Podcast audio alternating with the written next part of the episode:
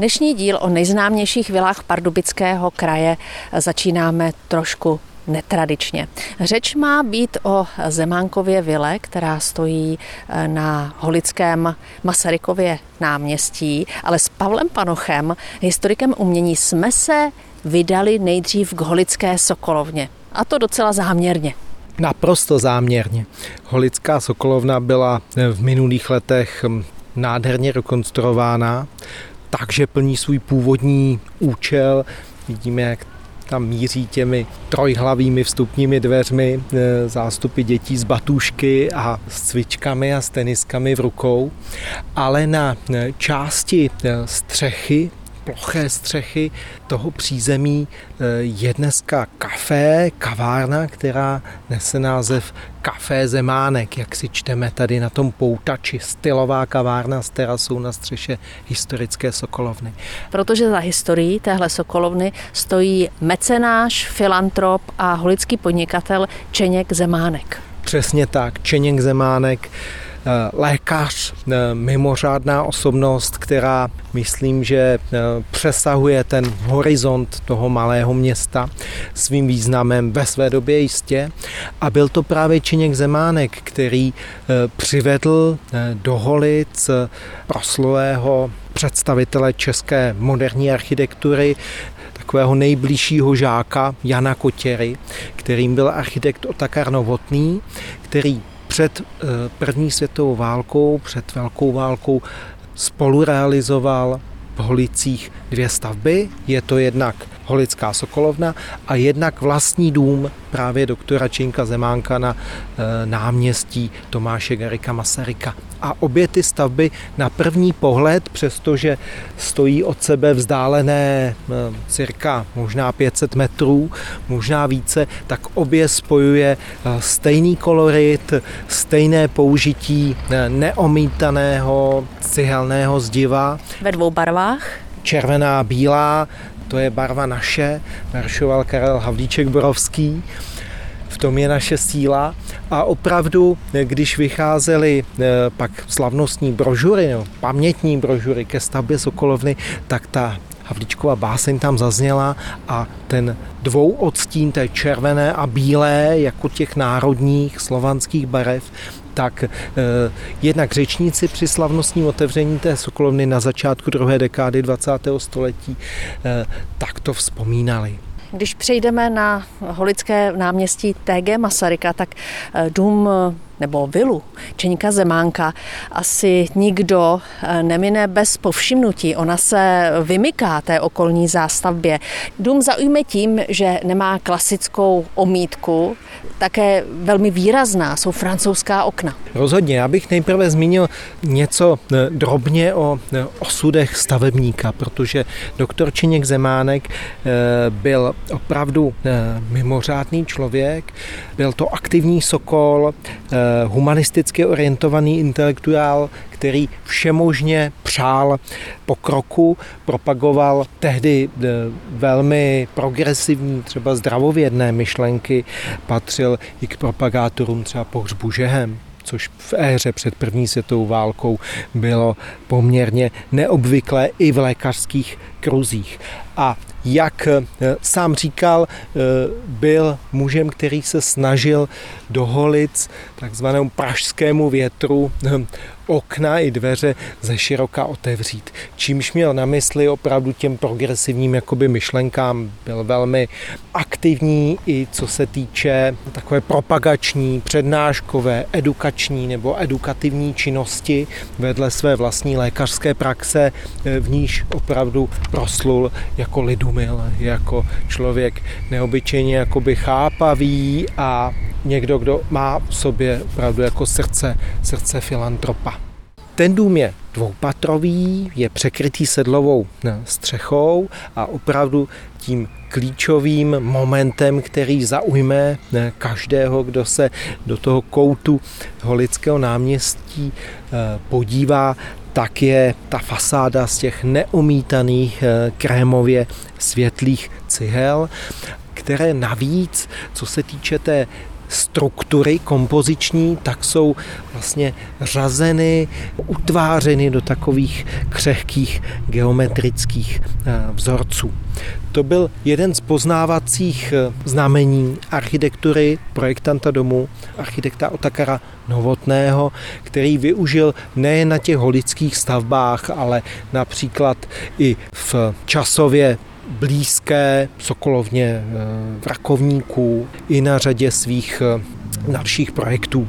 Ten dům je ale zajímavý i z hlediska toho, že přestože stojí v tom koutu Holického náměstí a je tedy řadovou stavbou, tak má určité atributy, které ho spíše přimykají k té oblasti, té privátní, té vilové jakoby architektury. Je to ten balkon stojící na dvou sloupech na tom zahradním průčelí, je to i altán zahradní ze stejného materiálu, jako je ten dům, tedy z těch krémových neomítaných cihel. A konec konců i ta francouzská podlouhlá okna, která defilují v řadě toho prvního patra pohledovém průčelí toho domu, nejsou prvkem, který by byl v té architektuře před první světovou válkou nějak rozšířený nebo obvyklý. A když se prozhlédneme po okolí toho domu, tak vidíme, že on opravdu tou tvářností svou výrazně vyniká. Vedle té rytmizace té fasády díky těm francouzským oknům, je jich 7 a mají takový nezvykle útlý profil, tak diváka zaujme to těleso té korunní římsy. Té římsy, která je vlastně bývá jako v podstřeší toho domu, a tady ona je tak kaskádovitě utvářená a je to takový kontrast, pocitově jako těžký prvek, je tedy nahoře pod samou střechou, ale jinak tu fasádu ovládá ta velmi křehká textura toho cihelného zdiva. Otakar Novotný navrhl do toho domu komplexní vybavení těch interiérů od větších nábytkových kusů přes textilní doplňky, včetně lustrů, včetně dveřních klik, a zachovaly se i v pozůstalosti architekta Novotného, která je uložena dnes v archivu architektury Národního technického muzea, jeho skici s vlastnoručními přípisy, které informovaly o užitých materiálech a o barevném tónu buď toho dřeva nebo třeba té použité tkaniny. Takže i z hlediska těch archivních materiálů a těch pramenů máme ten dům velmi hezky zdokumentován. Celý ten proces toho navrhování a proces zadávání té stavby. Dokdy Čeněk Zemánek na Holickém náměstí bydlel? Do roku 1930 on byl vyčerpaný zhoubnou nemocí i takovým nešťastným podnikáním, podnikatelskými aktivitami, které souvisely s jeho snahou pomoci těm drobným řemeslníkům v Holicích, obuvníkům nalézt nové uplatnění v rámci světové hospodářské krize, která na sklonku 20. let udeřila i na české země. On umírá v říjnu 1930, nechává po sobě manželku s trojicí malých dětí. Ten dům propadl následně do zástavy bance, která jej k urovnání své finanční pohledávky prodala rodině Holických. A ve druhé polovině 30. let, když se podíváme na průčelí parteru, to přízemí toho domu, tak v levé části parteru byl zrušen vstup do bývalé lékařské ordinace s půlkrohovými okny a nešťastně nahradil rozměrný prosklený obchodní výkladec. Ale ten dnes na tom domě už nevidíme, protože když ten dům zakoupila rodina inženýra Karla Vrbického, který v tom domě má projekční kancelář, tak ten parter byl uveden do té původní podoby. Jsou tu ta dvojice oken s těmi odstupňovanými profilovanými záklenky. Já už teď vstupuji do domu a setkávám se tu s projektantem Karlem Vrbickým, kterému dům patří od roku 1991. My se k té rekonstrukci domu ještě dostaneme, ale teď už stoupáme po dřevěném schodišti. Ta ordinace byla v přízemí původně. Ano, byla v přízemí, proto aby zákazníci, pacienti mohli vstupovat do domu prakticky z náměstí a byla tam nejenom ordinace praktického lékaře, ale i tam pan doktor tam tehdy měl křeslo zubařské, kde prováděl drobné zubařské zákroky, což byla na tu dobu určitě progresivní krok. To dřevěné schodiště je původní, odhaduji. To dřevěné schodiště je původní a prakticky všichni, kdo sem přijdou, tak ho obdivují.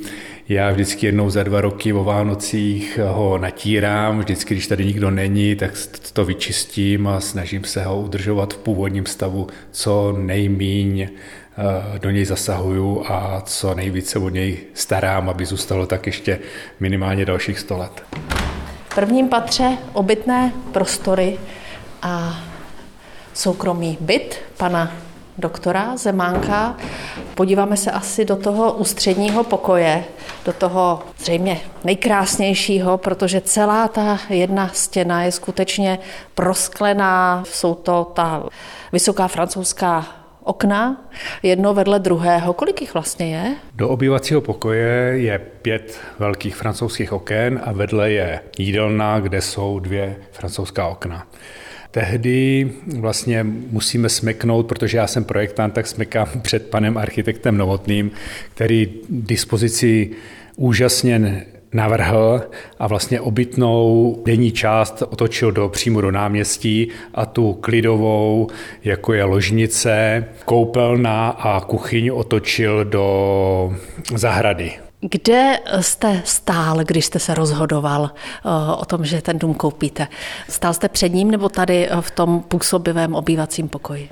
My jsme tehdy měli projekci taky na náměstí, ale na druhé straně náměstí v Komerční bance.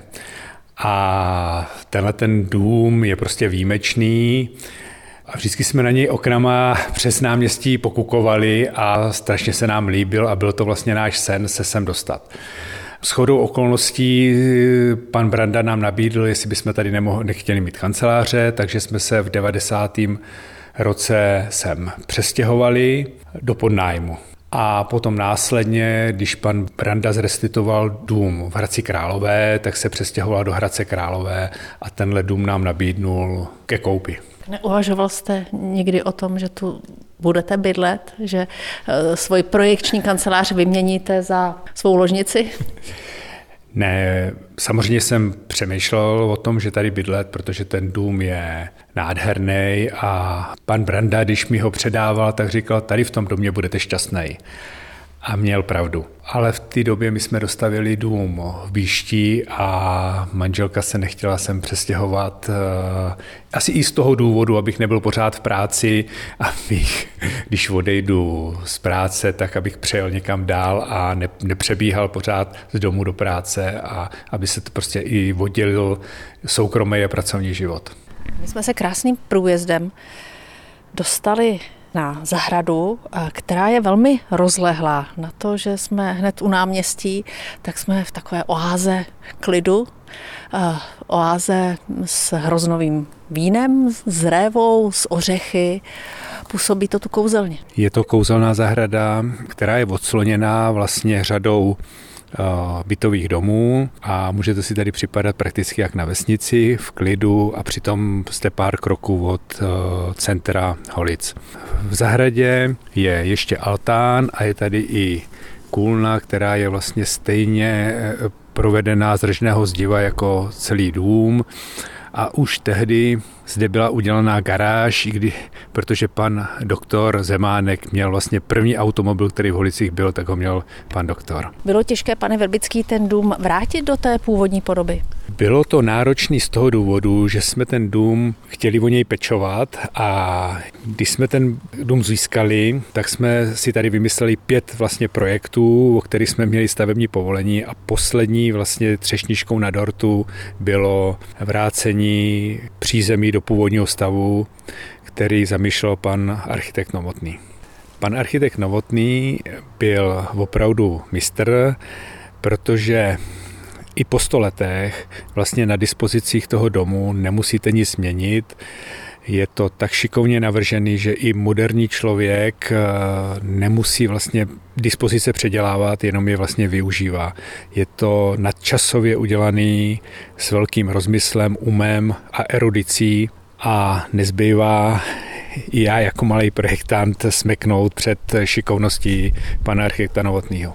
A tenhle dům možná čeká jiná další éra, protože se v současné době prodává.